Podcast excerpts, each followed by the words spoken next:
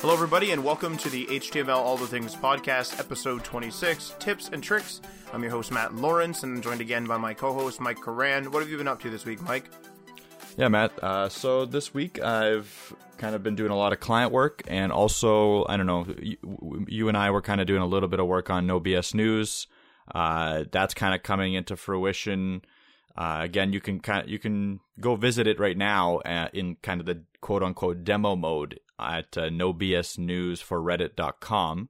Uh, just check it out. Just keep in mind that not not everything's finalized, and there's some like ad placement placeholders where we're waiting for ad placement. I'm sure that Matt will kind of get into that right now on, on what he's been up to this week. So, what about you, Matt? Yeah, so been uh, doing those publishing steps, like you said, with uh, with No BS News, and uh, one of the things that we're really struggling with is like we're really trying to use this project to have a, our first monetized app on the App Store, specifically on the Google Play Store, and w- while doing that, as we've already discussed, it's a PWA that we're putting on the the web store or on the Play Store, so it's like a whole experience.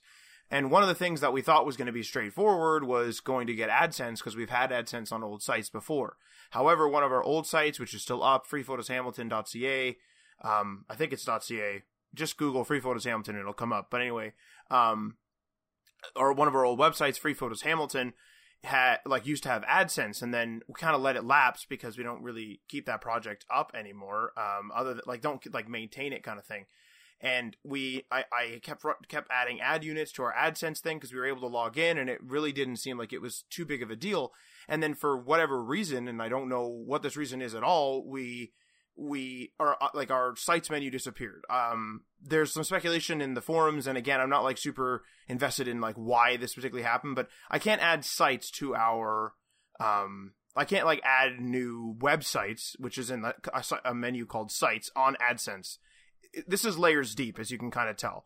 And basically, what happened was I noticed that it was asking for my phone number um, after we had done the, the the address verification. The address verification was outlined in red, which was sort of like you know an alert, like "Whoa, look out!"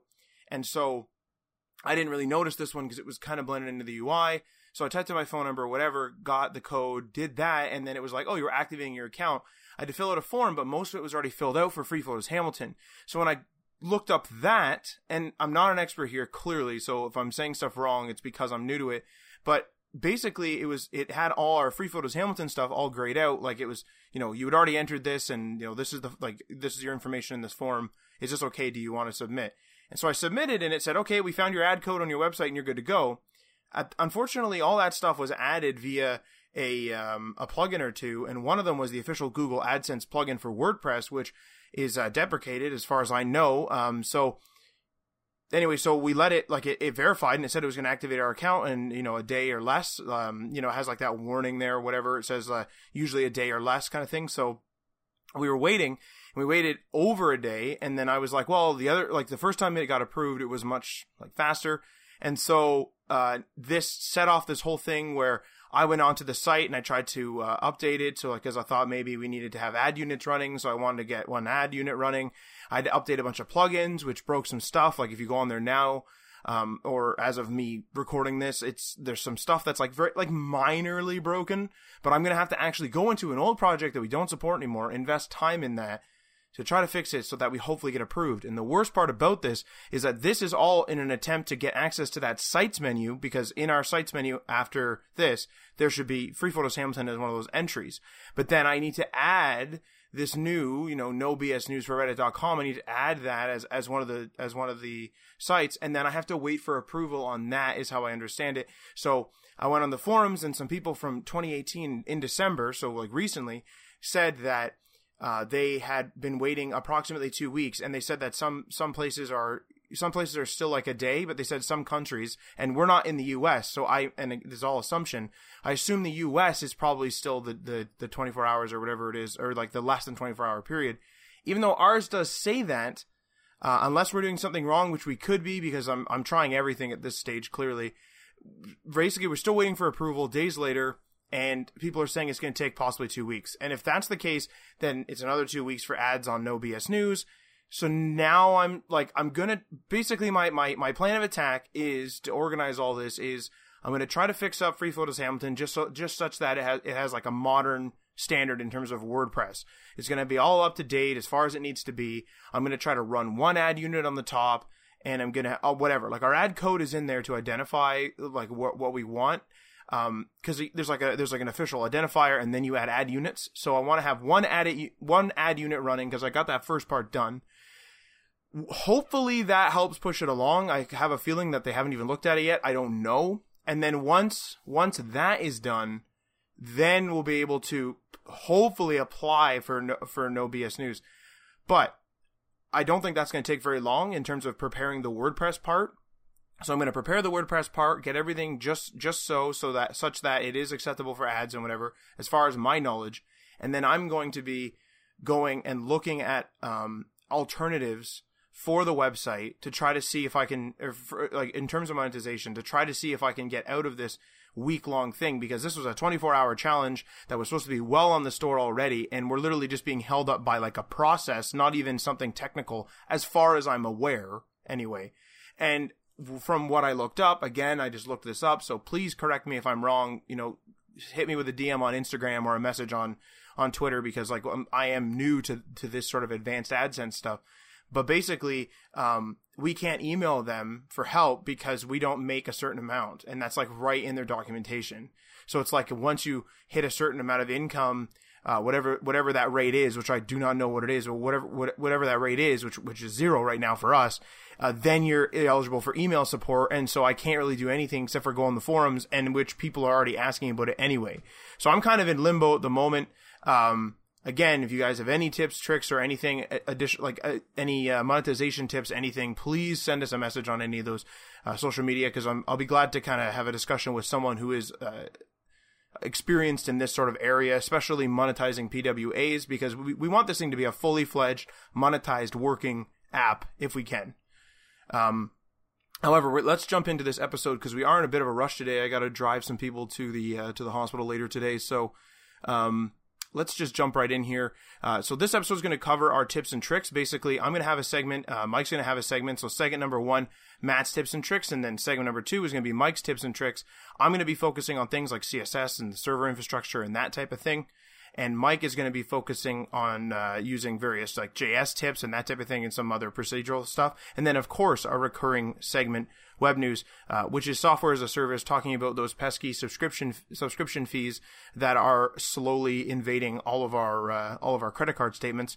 Um, but let's jump in right in here to the uh, very first segment segment number one matt's tips and tricks so the very first part here is going to be uh, server host server slash hosting management so I'm going to be talking generically here, um, uh, kind of as if you have either cPanel access or CLI access, or whether you have your own, you know, server and you've installed all this yourself.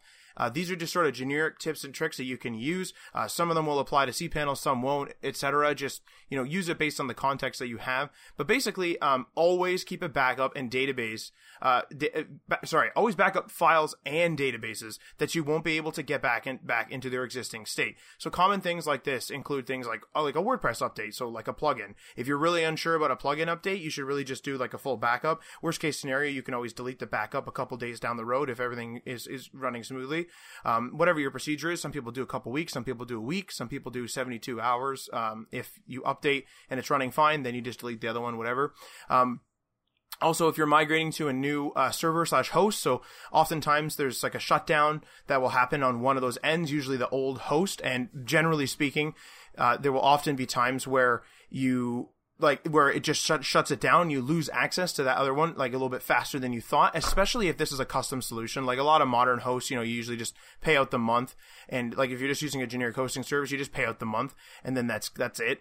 Um, and you just kind of have the rest of the month and you know when the shutdown's going to happen but it's still it's still a good idea just to pull those files off because worst case if something happens where like you get you get called away and you can't do the migration uh, at the time that you planned, at least you know you have the files and you're able to just upload the new files to the new server when it's convenient for you. Um, this also includes uh, like if you're testing a new feature. So if you're testing like a new major feature generally it has to be a major feature. You know if you're just adding a, social media link you know generally you're okay. But if you're testing a new major feature um, you you really should like actually take a full backup, um, or at least a backup of those files that you're editing. Again, use this use this um, according to your context, according to your experience with whatever you're using. If it's WordPress and you're simply installing a new plugin that isn't really affecting other plugins, um, and it breaks your whole site, all you have to do is deactivate it more or less, as long as you have access to that admin panel. But if you think you're gonna, you potentially could lose access to that admin panel, maybe you should be backing it up. And in WordPress, especially if you're new to it, and we're not any WordPress experts, but we do have a fair amount of experience with it.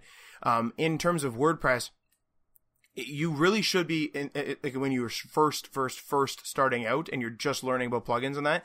I'd be taking a backup pretty often, um, depending on how much work you're doing. And like a lot of these backups are going to be useless and quite large, um, like for you specifically, but just look up how to do the proper backup procedures so that it becomes second nature and then just make your own like make your own folder structure so you understand all that stuff like really bang out your backup procedure so that you're not annoyed by it down the line. So you're just able to just be like, I need to do this. I need to back it up. And you already have a file system and a procedure and a proper workflow already set up and ready. So it's just basically muscle memory at that point.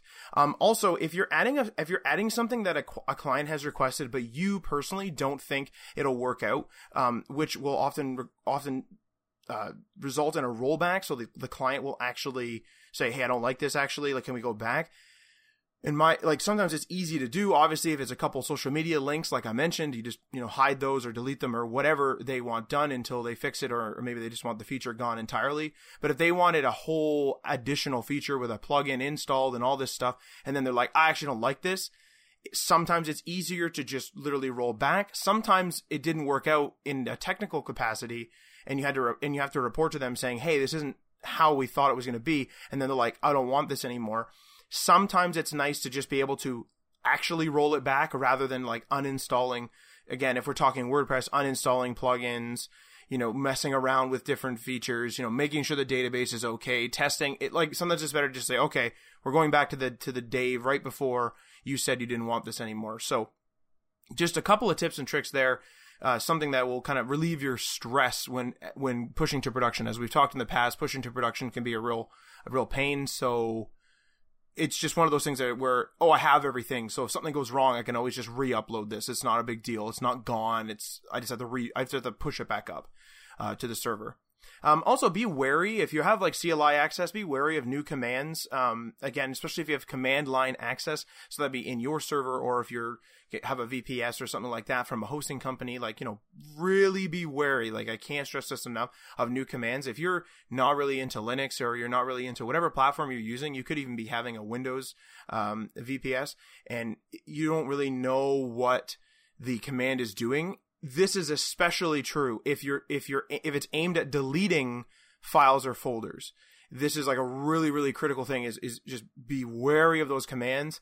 Have backups of things. Uh, make sure that you're not just running commands willy nilly. Maybe if you have a test server somewhere you know absolutely go and test it on there.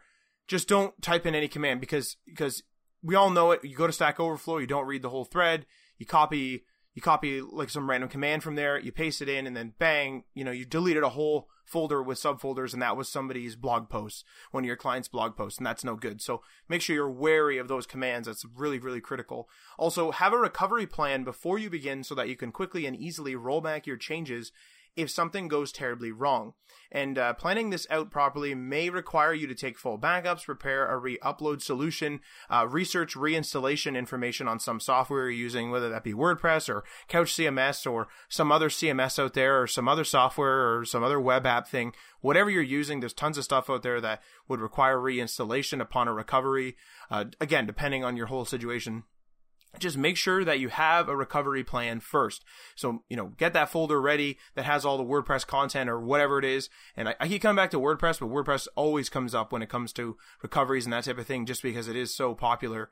And so, you know, have that WordPress content folder ready or have those assets ready if you're, if you're moving images around. And then if something goes terribly wrong and that folder gets deleted or corrupted, you can just delete the corrupted one and put up the good, good fresh one. Write an FTP so there's minimal delay, minimal downtime. You're not getting phone calls. You're not having panic on your end. Just have that recovery plan. And like I said, it's, it, sometimes it can be in depth, you know, researching and all that stuff, but it really does alleviate a lot of stress when you are pushing to production or changing things in production. It really, really makes a lot of sense. It and also, even if it doesn't save you in your first few times that you need to do something, it will save you one day. We've had issues where we've, you know, done changes before doing a backup and then it's a whole, whole scenario. And it, like, like if, if it takes down the whole site, then it's, well, now what do we do? How do we roll this back? And it's a whole, whole disaster when, oh, I took an hour while watching TV to do a backup. I just confirmed it was okay. You know, it's not super technical. I'm just backing things up over FTP or whatever system you have. And then bang, you can just move along, um, with your day kind of just pushing everything back up and going back and you can report to the client, hey, I had to roll this back or hey, this is what the status of this is, but it's not down. That's the key thing. Always try to avoid that downtime. That's killer, especially in the server world. Um, also, have a testing environment. So, like, really have a testing environment that truly mimics your production environment. Um, preferably that that that's exactly what you want. So, you know, don't be using Nginx in one and then Apache in production.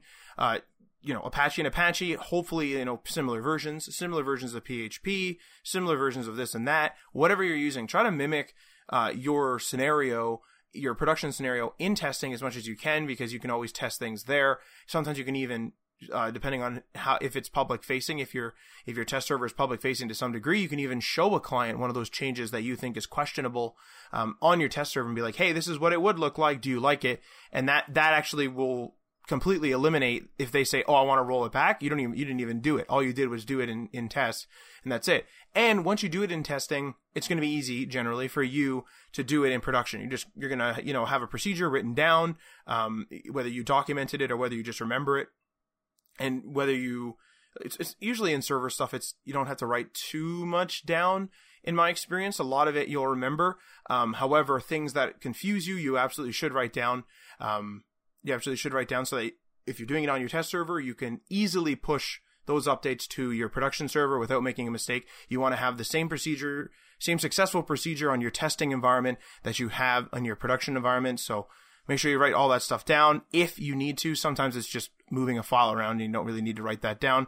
Um, and that's basically it for the server stuff. Um, there's a lot more tips and tricks I could get into, but that's kind of the real basics and real generic stuff. Um, um maybe I'll do another segment in the future about something speci- more specific, like a cPanel or something. We'll, we'll, see. There's a lot. There's a lot we could talk about, and a lot of things that we've we as server admins have always have done wrong over the years, and a lot of procedures that have saved a lot of us as well. Um, so I'll move on to more of the web development side. So, um, excuse me, uh, CSS. So don't be afraid of simply setting up a skeleton before moving on to a different part of the site. So having a skeleton uh, of the top bar while while you know the branding is being figured out by another team, or whether the client is getting their logo done or their colors done or whatever, whatever. Uh, you know, don't don't sit there and dwell and be like, well, I've started the nav bar, but I have to wait. No, no, no. You can set up the you can set up the skeleton of the nav bar and then just kind of you know that frees up that frees up some more time so you can spend on other elements.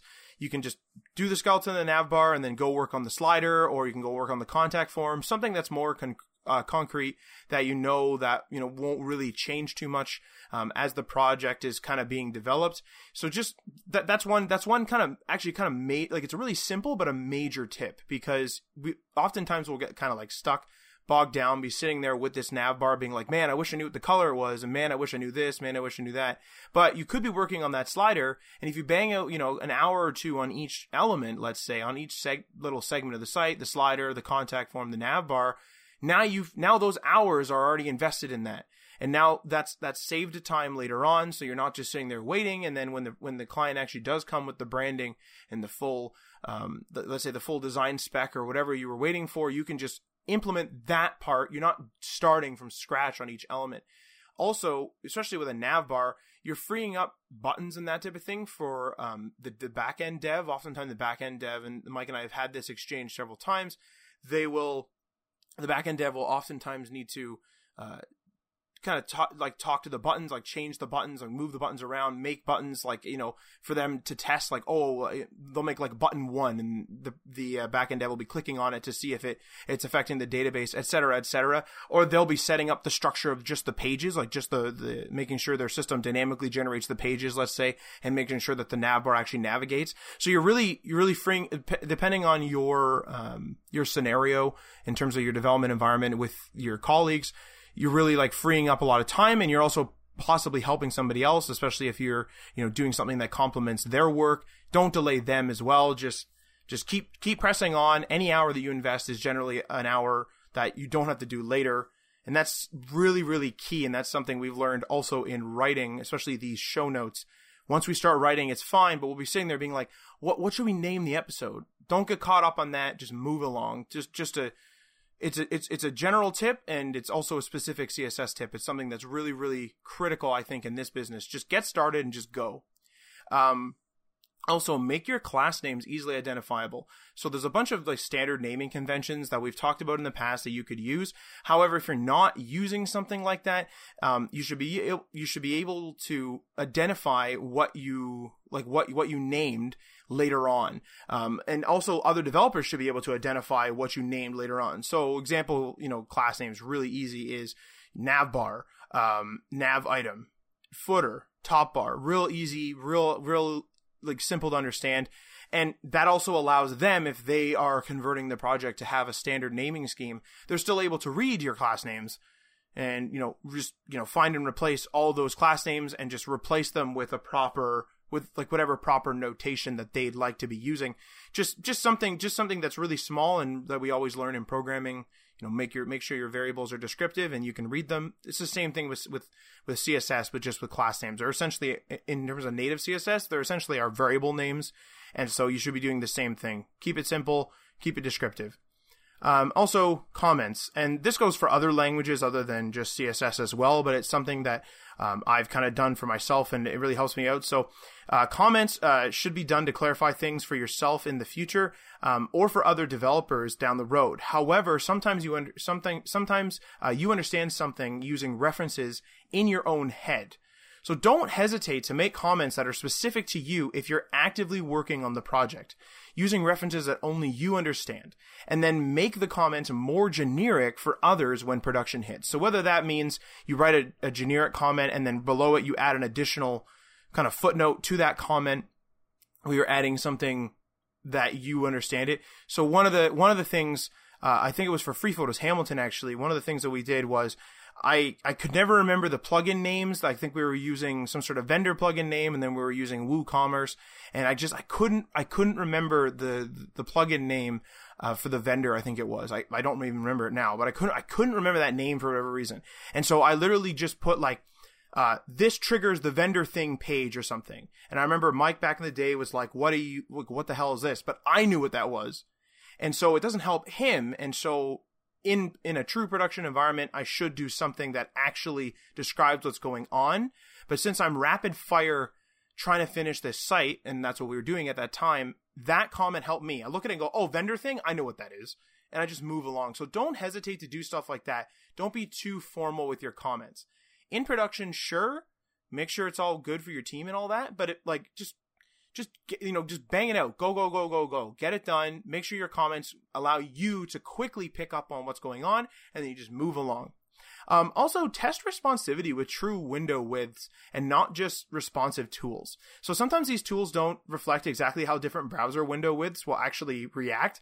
Um, and this can result in some really weird like overflow issues. So, you know, the, the classic where the page is scrolling, you know, you're only supposed to be able to go up and down but you're scrolling left or right a little bit, like there's a little bit of little bit of wiggle room in there. That's because something's like overflowing, it's pushing itself out. Um, also, sometimes things can just break entirely where they're not confining to the proper window width at a certain size or whatever. The uh, the situation could be anything really, but it's usually overflow.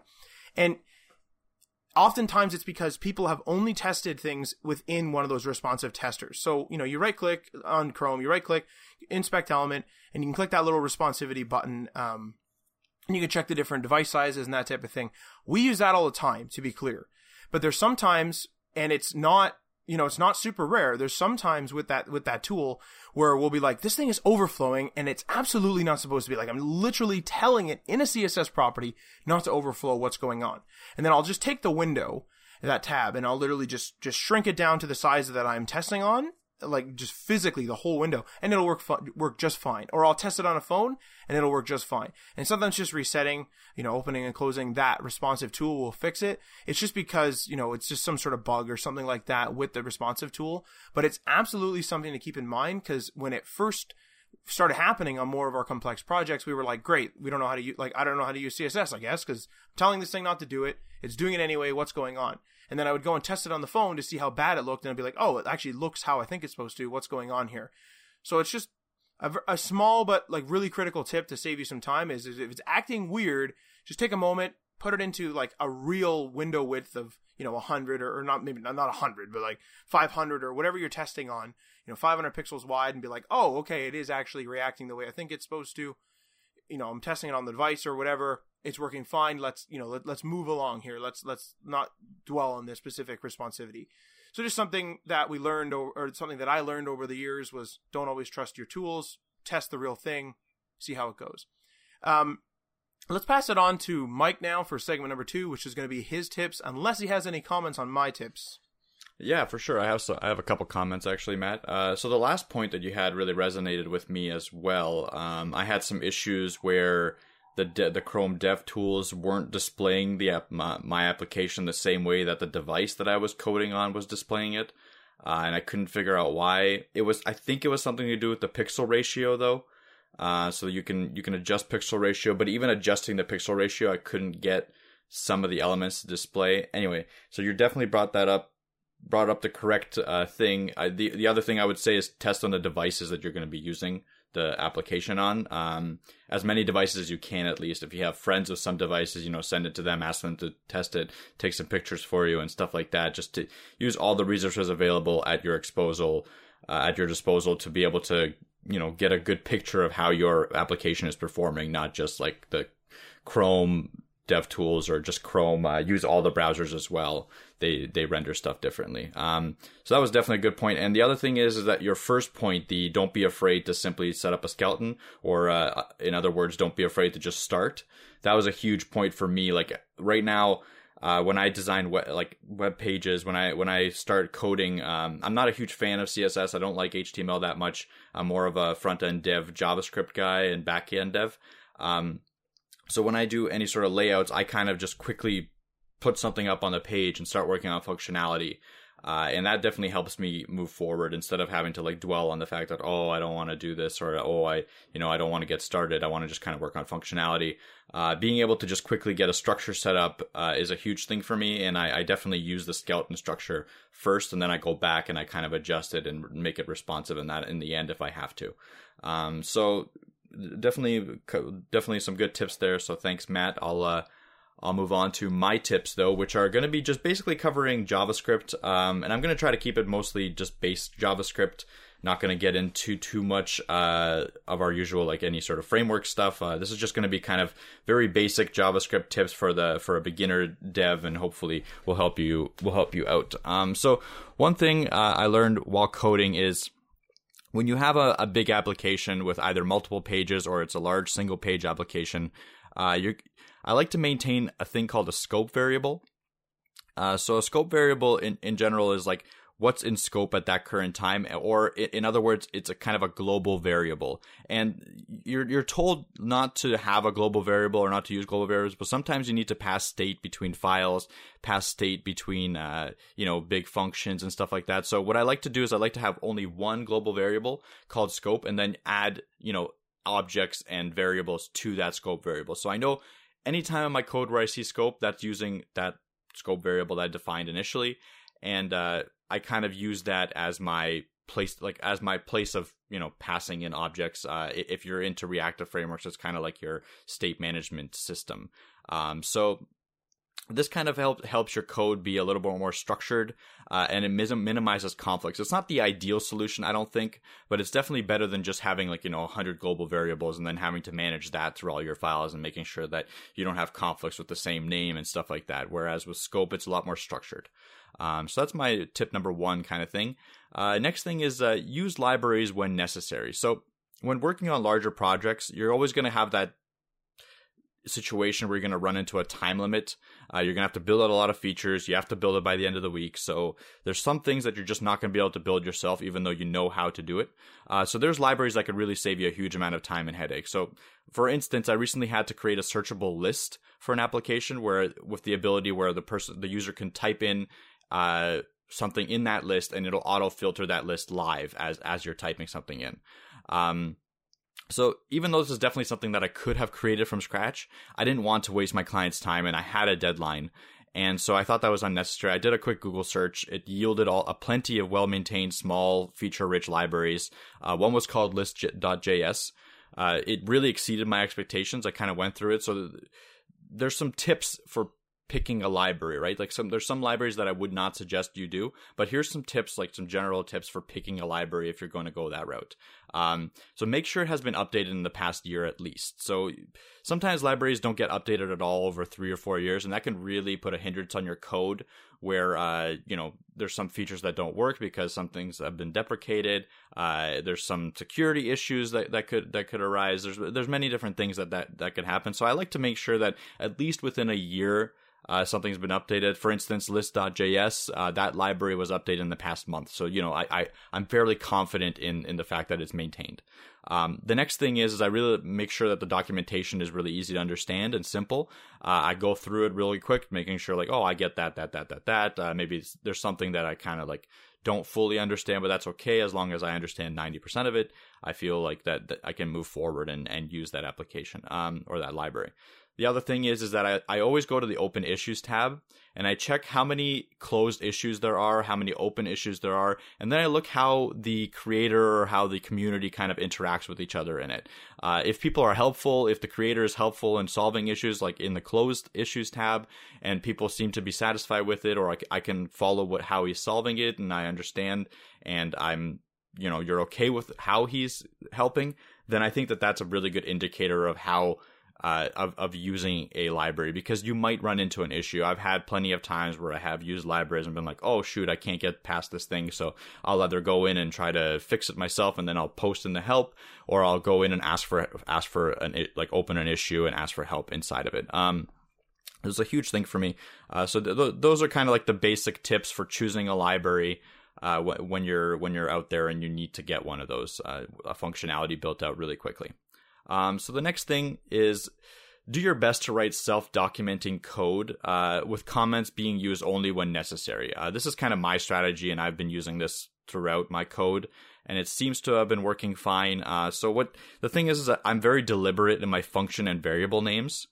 And it, it makes it really easy to go back to my code and understand what's going on in the future. So I've had to go back to, you know, two year old, three year old code, and I can usually understand what's going on just by reading the name of like a function. For instance, if you're calculating tax on a product, you know, name that function, calculate tax. Don't name it uh, something obscure like calculate or math. You know, like don't don't give it a name that's going to confuse you in the future of what what this function is doing. Use the fact that we can use alphanumeric uh, letters to name your functions like you would, you know, write a book or something like that. So name your functions, name your variables, make sure that they're very, you know, easily readable, easily understood as you go through them. Uh, and obviously, when you need to explain something with comments, explain it, especially with choices. Sometimes in your uh, in your code, there will be some uh, some choices you can make where you know for dev for the dev environment you can put like 100 milliseconds for this or 200 milliseconds so it goes a little bit slower so you can d- debug it or whatever. Make sure that those kinds of things are definitely commented where you would change that where you would change the the dev environment uh, variables and stuff like that. Um, and then obviously if something's really obscure or something's very complicated try to add a couple of comments. Don't go crazy with the commenting but make sure you have a couple comments in there to know what's going on. Uh, I, I tend to avoid using too too many comments anyway um, so the other thing is, uh, I try to avoid using ternary operators in code that has to be maintained over time. And a ternary operator is uh, that like one line if statement. I don't know if anyone's ever seen it, but you can type it in uh, to Google and check it out for yourself. But pretty much it's just a condition with a question mark and then the true expression. Uh, so if if the condition is true, this is what happens, and then the false expression. So this is kind of the else condition after a colon. Uh, so it's a one line if statement, and I understand they they look really clean and they look really easy to write. Uh, but the problem is it's not as easy to read uh, as a like a simple if statement, if else statement, and there's no real reason to use them uh, because it doesn't make anything faster. It doesn't like execution does not perform faster with the ternary operator as opposed to a regular if statement. So it's really just you trying to use a new skill that you learned for not much good reason. Um, or to, to look professional, quote unquote. Uh, so I, I try to avoid using ternary operators as much as I can. Uh, if if I need to just toggle a variable sometimes true or false, I, I will sometimes use that. Um, that would be the only case where I've actually used it in my production code. Um, so the, the next thing is is refactor and clean up your code often. And this is something that I really need to take my own advice on and go back to some of my projects and refactor them, uh, especially client projects where you know time is money. I need to kind of you, you need to present your client with a with a quote or a, a, an idea that you, we need to maintain this code in the future. Let's spend a couple hours, go back and, re, and let me refactor the code uh, make sure that it's maintainable, you know, with, with, to the years to come. Um, so with larger projects, code can get out of hand really fast. If you're programming at speed, especially, you, and do a lot of testing where you comment out sections, write new ones, and see the differences of those comment out sections. You th- those kinds of like blocks of commented out code can add up and ma- and really add to confusion and maintainability in the future. Like, why do you have a bunch of commented out sections here? Like, does this one work? Does this one not, not work? When you come back to it two years later, you won't know. Uh, so the the idea is you want to go back and make sure that those are removed. Um, make sure that the ones that you know, the ones that are working are there and uh, properly named, commented, whatever. Um, and then the other thing is you can sometimes preemptively create a lot of variables at the start and a lot of functions and then never go back and use them or use them once and then be like, oh no, I can use a different function for this and then not delete those functions. So they're just taking up memory for no reason. Uh, you don't want to, you know, make a bunch of variables and not use them. That's actually taking up space and memory on the person's computer. Um, so make sure that you go back and definitely look through and delete those. Uh, they're also a prime candidate for compute for confusion and a huge thing to do when you refactor. Oh, those are just a couple of things. There's plenty of things you can do when you refactor, like clean up spaces, tabs, however you, however you like your uh, code. Make sure you add those uh, those semicolons and stuff. Uh, I I know that linting can do this for you, but a lot of newer developers don't want to get into all the different uh, tools like that right away because you want to learn how code is structured yourself first and then kind of use tools to help you. In my opinion, that's how you should go about it. Um, and then the the last tip that I have is Chrome DevTools are your friend, and this is a huge one. Um, I'm I'm potentially thinking about making a whole episode on Chrome DevTools, so I'm not going to go too too far into this. I'm just going to point out that they're a huge help for me on a daily basis, and being able to put a breakpoint in my code and then view all the variables at that certain breakpoint, like what the state is of all the variables in my entire application at that breakpoint, is a huge huge help when I'm when I'm testing my code. Um, it definitely makes it a lot easier to to know where to put the variables, where to put the function. Sometimes I'll just put a quick function, put a breakpoint in, in there in that function, just see where everything's at, and then I'll continue writing that function. Um, just using those using the tools that that are there for your advantage is definitely a huge help. And when like before I learned about Chrome DevTools, I was definitely much slower and uh, you know using console logs a lot more uh, developer. Uh, Chrome DevTools accelerated my development and also made me a better developer in in in total. So thank you to Chrome DevTools, that's for sure. Um, and that's really it for my quick JavaScript uh, tips and tricks. Um, I don't know. I'm gonna probably pass off to Matt if he has any comments, or I'll move on to the web news. Matt. Uh, no, I think those are all those are all super legitimate tips, and uh, I think we're good for I think we're good for web news because I think it's going to be quite quite controversial and quite. Uh, I think it's going to be interesting. This web news, I think it's going to drive some conversation for sure. All right, let's do it then. Uh, so, web news this week: software as a service. Um, now we've kind of talked about this off and on in the in our uh, podcast, so I'm just going to reiterate a bunch of stuff here um, and then we'll have a conversation as we do as we usually do with Matt. So, um, with most software company, with most co- software companies moving on to a monthly or or yearly subscription model, has standalone applications now become a completely a complete unicorn in our in- industry. Um, like you know, not software as a service applications. So paying only five to twenty dollars a month for a premium application seems like an easier sell to people than asking them for a hundred dollars up front or a hundred or you know two three hundred dollars but these five to twenty dollars add a, a month add up fairly quickly and eventually like you, you can check out your uh, your statements and stuff like that and you can see that it's probably going to be a bigger hit on your wallet in the future if you're going to be paying constantly over and over again for that application um, knowing you never own the actual product is also a weird feeling like i know before uh, you would buy a copy of microsoft office and then you know it would sit there in a box and you could you know that you could just take it, if you have another computer, just install it on that computer. No money, nothing. Uh, just install it there. Make sure that it's like deleted off your old computer, and you're good to go. Now that we don't have that, you kind of like, oh, where where is it? Is it in the like? I have to be connected online. I have to go log into my account. Um, you know, I have to be paying this twenty dollars a month, so it's not really yours. Like you never feel like any application is yours to own anymore. It's like you're just renting it from from them um, which is a weird feeling for someone that's grown up owning a lot of applications. Um, so it's kind of an interesting thought, like mind game that you have to play with yourself, being like, "Oh, I can use this application, but, but it's not mine." It's, you know, as soon as I stop paying for it, it's gone. Um, so, and then the the other like the, on the positive side, um, for a company having consistent recurring income is a huge bonus for them and allows them to plan much further ahead with features and support. So that obviously that can trickle down to the user as well. Um, also, very few yearly version upgrades happen. So like you don't get those uh, you know massive upgrades from you know 20, 2012 to 2013 to 2014 2015 like you used to uh, where you would have to migrate your whole team or your whole department to a new version uh, usually when you have a monthly subscription service your version kind of just updates as you go maybe on a monthly maybe on a bi-monthly basis um, and you don't notice those upgrades as often as you would one of those massive migrations so for an it professional i can see this being a huge help uh, and a very a very big driving cost factor too, because having to go through that process of updating all those computers is a lot of time, and time is money in IT. So it can, it makes sense for them to to consider a, a monthly or, or, a yearly subscription model just to alleviate that cost. Um, so that that's a that's a benefit in my opinion. Um, and then in my experience, uh, companies that get a monthly subscription are less likely to abandon their product. Um, I know what just one quick app uh, example that popped into my head was an app called Weather Timeline for Android. Uh, it was a really like the best weather app I've ever used at that point.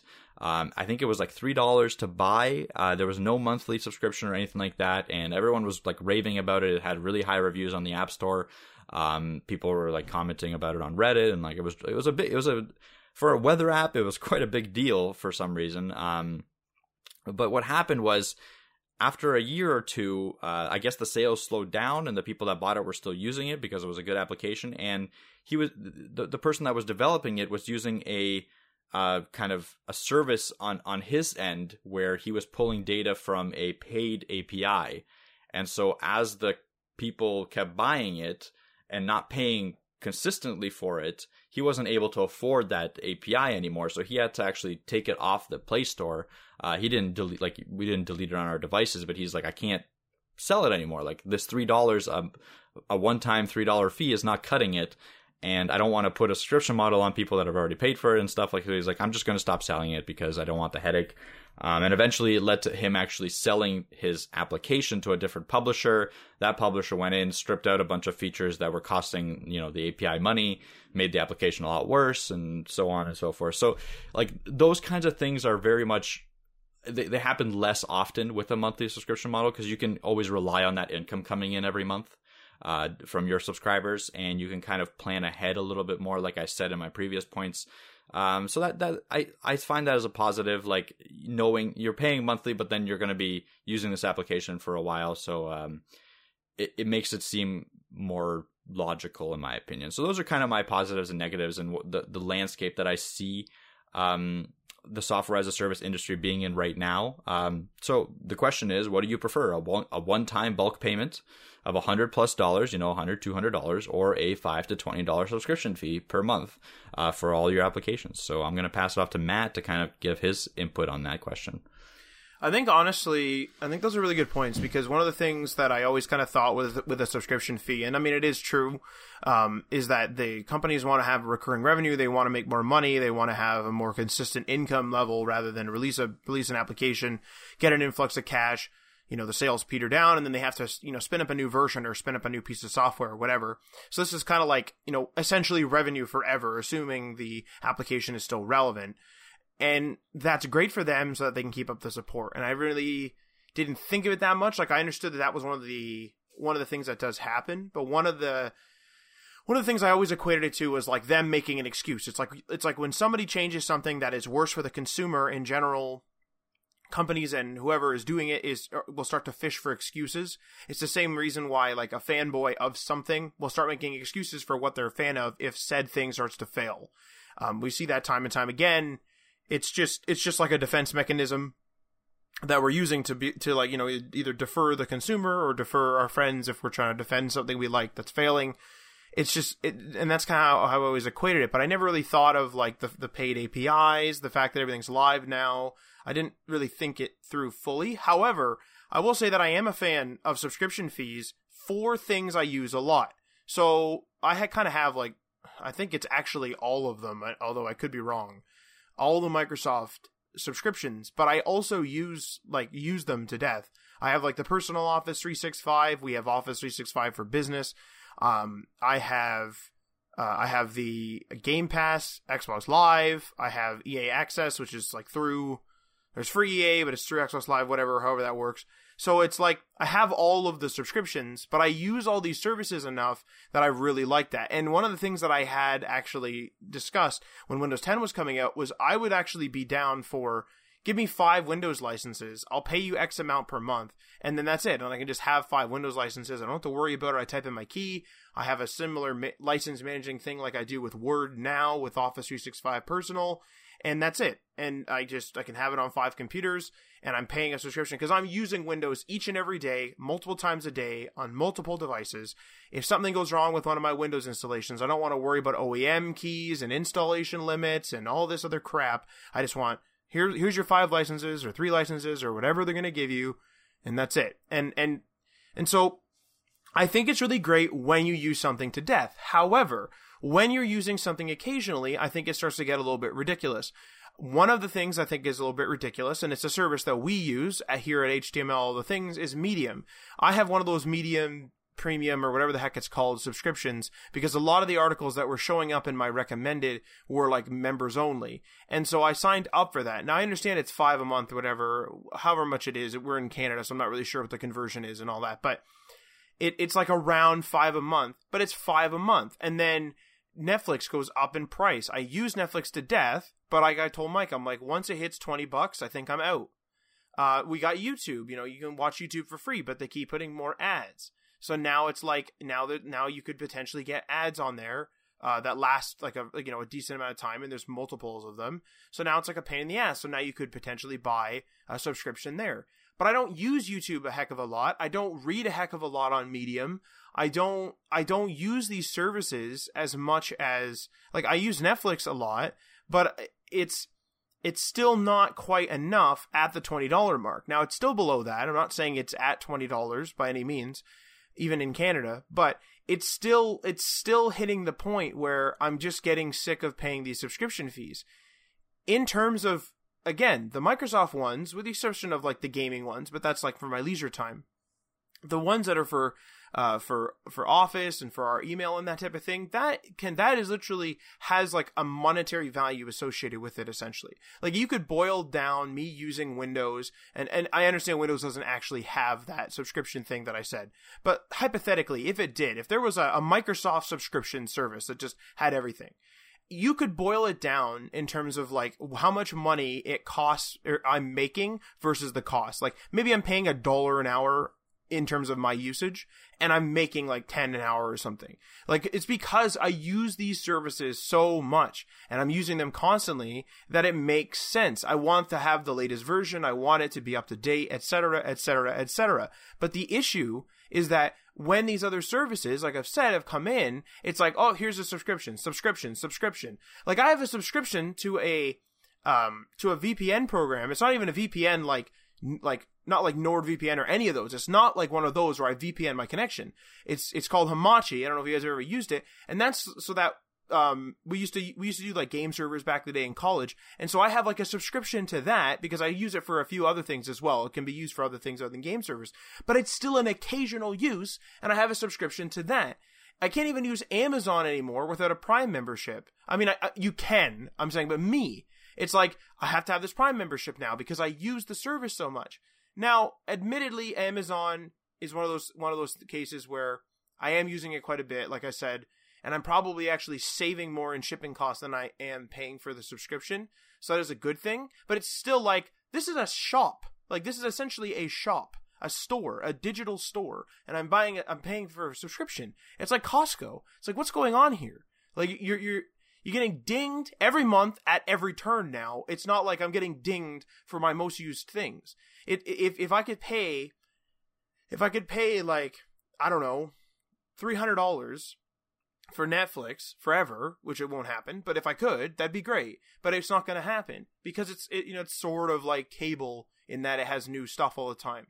But it's just getting to the point where I'm just getting sick of this constant barrage and like your credit card statement like blows up and it's not by like thousands or anything like that. It's not like totally out of control because I, I I don't take on new subscriptions lightly, but it is still like, oh fuck, I like I didn't realize this was going to be fifty dollars more because I forgot these three subscriptions, plus the fact that I own all these domains or whatever, plus this, plus like all these little things. Like I know, and like domains aren't necessarily a subscription, but they're a yearly cost too, and so everything is like a recurring cost, and so it's no longer something. It, like it's hard to budget things now because it's just like recurring, and it's it's intelligent for these companies to do it, and, and and it's the same reason why people will have free apps and then have ads like we're doing because that's recurring as well because you're almost like a fool if you don't go recurring these days. But in the same breath it's still taking away like it's still taking it a, taking something away from the service. It's like i can't just have this service. I can't just own this app. Like again netflix is a bit different but like if i can't just own I could just own Word, but it's like super expensive up front. Like that is one of the the programs that I can still, as far as I know, buy a one time use license where they update it for X amount of time and then it just stops being updated and I can use it in its old traditional sense. But it doesn't really make sense for me to do that. It, it's I'm caught in this loop of something being necessary versus something being necessary in the moment. You know, if something is necessary and long term necessary, I use it all the time for years to come. If something is like, I need it that night and I'm just going to have to sign up for this subscription service, like it's a pain in the ass. One key thing is like, I like to kind of mess around with a DSLR here and there. And like, I don't want to buy, I don't want to buy Lightroom like for the subscription. It's the subscription that's holding me back. If it was like 200 bucks and I got a year's worth of just a year's worth of updates, I'd probably do that. I'd probably do that, honestly, because it's 200 bucks and that's it. And it's 200 bucks and that's it. Like, like that's the end of the story. You know what I mean? Uh, if, if, if it gets, if it gets old and decrepit over the years, I can pay another 200 or whatever it is and get another one. But I don't, like, I'm not, I, I'm not a rich, like, I don't, I'm not getting a rich experience from Lightroom because I don't use it a lot. I'm a hobbyist. And people can say, well, they have the, they don't have the full creative cloud thing. Like, you don't have to do the whole creative cloud. You could do the photography thing. I don't care. I don't want to pay it. Like, I it's it's it's it's just a little ridiculous. Could you imagine a a um a subscription for service, which I mean there are some upgrade services for your for your cell phone, for your smartphone. Could you imagine paying a certain amount of like you're you're you're paying off a loan on it, but what if you could like just buy a subscription? And there are similar there are some similar services with updating your phone every year, updating your phone every 2 years or whatever it is. There are mm-hmm. similar services from carriers or from manufacturers that offer yep. something like that. But I think I think it's honestly and it's my opinion fully. It's it's it's that they're testing the waters for can a subscription work. There's ad supported phones on Amazon to get a lower cost. It's it's just we're being bombarded with either mass subscriptions, mass ads, like it, everything's recurring now. And I think I think the issue is is could you imagine if you paid off like if you're one of those people that just buy a car, you don't you don't take a you don't take a finance financial plan on it and you just you just buy a car.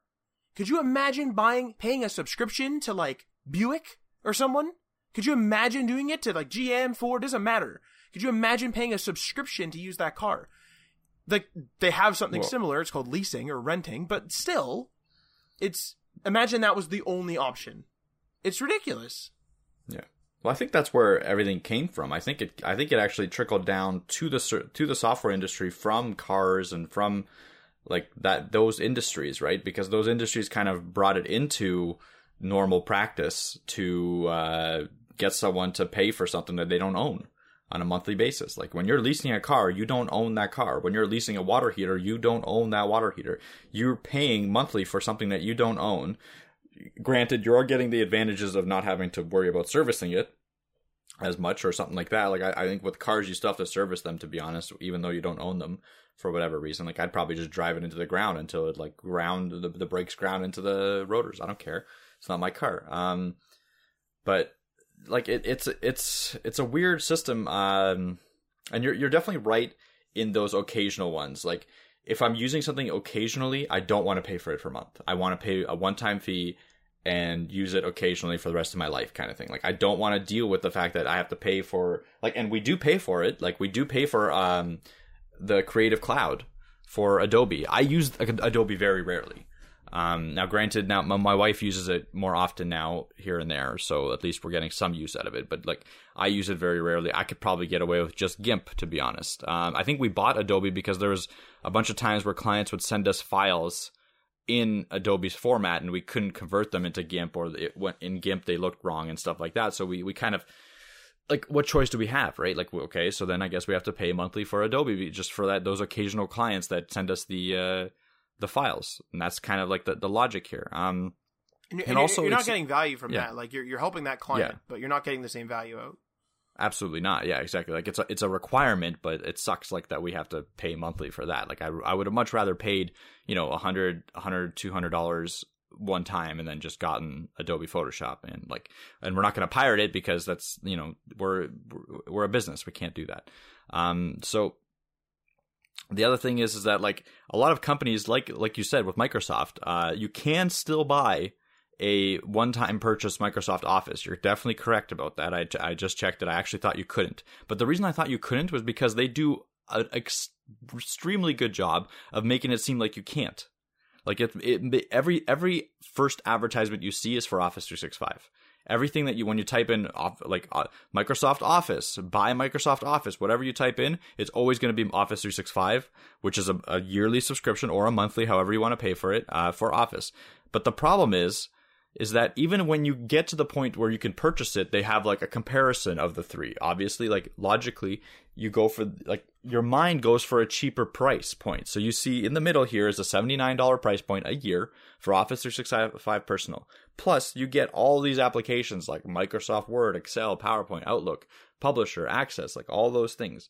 Uh, OneDrive, terabyte of OneDrive space, Skype, stuff like that. The problem is with when you go for the other one, the the one time purchase, here you I, you only get Word, Excel, and PowerPoint. So Outlook, no, you don't you don't get Outlook, and it costs one hundred and sixty nine dollars for that one time purchase.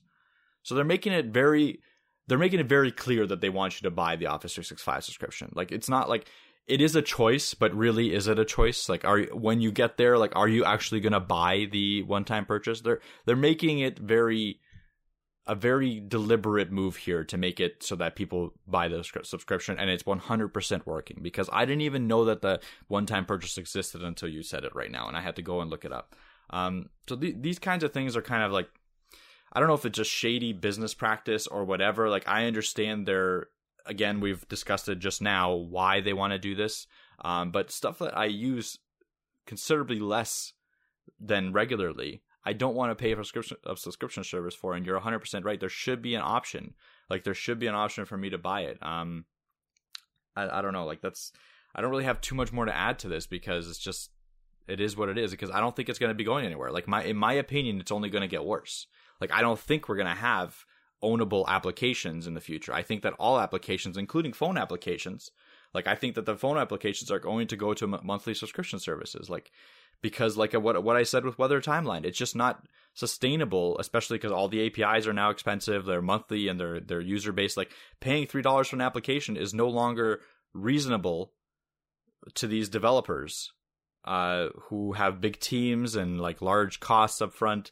They need that like five ten dollars a month uh, to be able to maintain their application. That's it. I I I think the Play Store will very quickly transition to a more monthly subscription model uh, maybe you'll be able to buy like a package where like you pay twenty dollars a month and you can use these applications, and that's going to be within that package or something. I don't know, but I think that that's the future where we're heading to, even mobile in in mobile services and everything else. Like I don't I don't see one-time purchases being a thing anymore. I know for a fact that AutoCAD, because um, my dad works in in the AutoCAD space, uh, has moved completely to a monthly subscription model. You can't purchase a one-time fee, one-time license anymore. You have to purchase it uh, monthly, uh, and like stuff like that. Like even professional software is starting to become monthly, right? So I don't see it going back.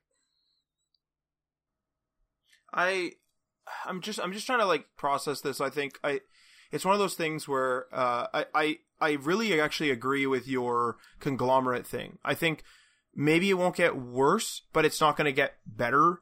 Maybe at some point, like it might get worse from here, but then it might plateau because eventually people will just not want to pay, and then we're gonna see things like the one subscription. We're gonna see things like whatever. I'm just making something up, and that one subscription is like, oh, that's Office 365, and that's this, and that's that, and that's this movie service, and we're gonna see these companies come out of the woodwork that that just that deal like basically it's going to be a company that deals with companies that have subscription fees to make packages to sell you packages. Sound familiar there, cable industry? So you know what I'm trying to say? Like really, it sounds sounds like the cable industry trying to sell you mm-hmm. a bundle of channels, and then and then you said there's already that value proposition with Office 365 with Outlook and whatever else. So with if there's a value proposition in a package, are you really just going to want to buy Netflix for fifteen dollars a month, or or for twenty five dollars a month? Do you want Netflix and one other video service like Crave, which is in Canada, and do you want to have Office 365 for six months for free? Oh, and then for an extra two dollars a month after that, you can have that Office 365 forever, but for one user, and you can upgrade that for a premium. Yep, that's probably where we're going. That's a really good yep. point. That's probably where we're going, and I'll be there. I'll be there at my visa, getting ready, yep. getting ready, getting all fired up. Um, but I hate to cut this conversation short. Admittedly, we did uh, chat it up pretty good, but I do have to uh, take off because I'm the only uh, I'm the only uh, person with a car in our in our family at the moment, so I got to take some people to the hospital. But uh, I believe this was a pretty full episode. Unless you have any more concluding notes, there, Mike. Uh, let's uh, close her off for the day. Yep, I'm good to go. All right. So thank you for listening, and make sure you don't miss an episode by subscribing on the platform of your choice. You can also follow us on the socials via at HTML All the Things. That's on Facebook and Instagram, and also at HTML everything, which is on Twitter. We are on Medium. We're also on GitHub. And we're also on Patreon, like we said, patreon.com slash HTML all the things. Check out the tiers, give that a go, and feel free to leave a comment or a review on the platform you are listening to this on. And we are signing off.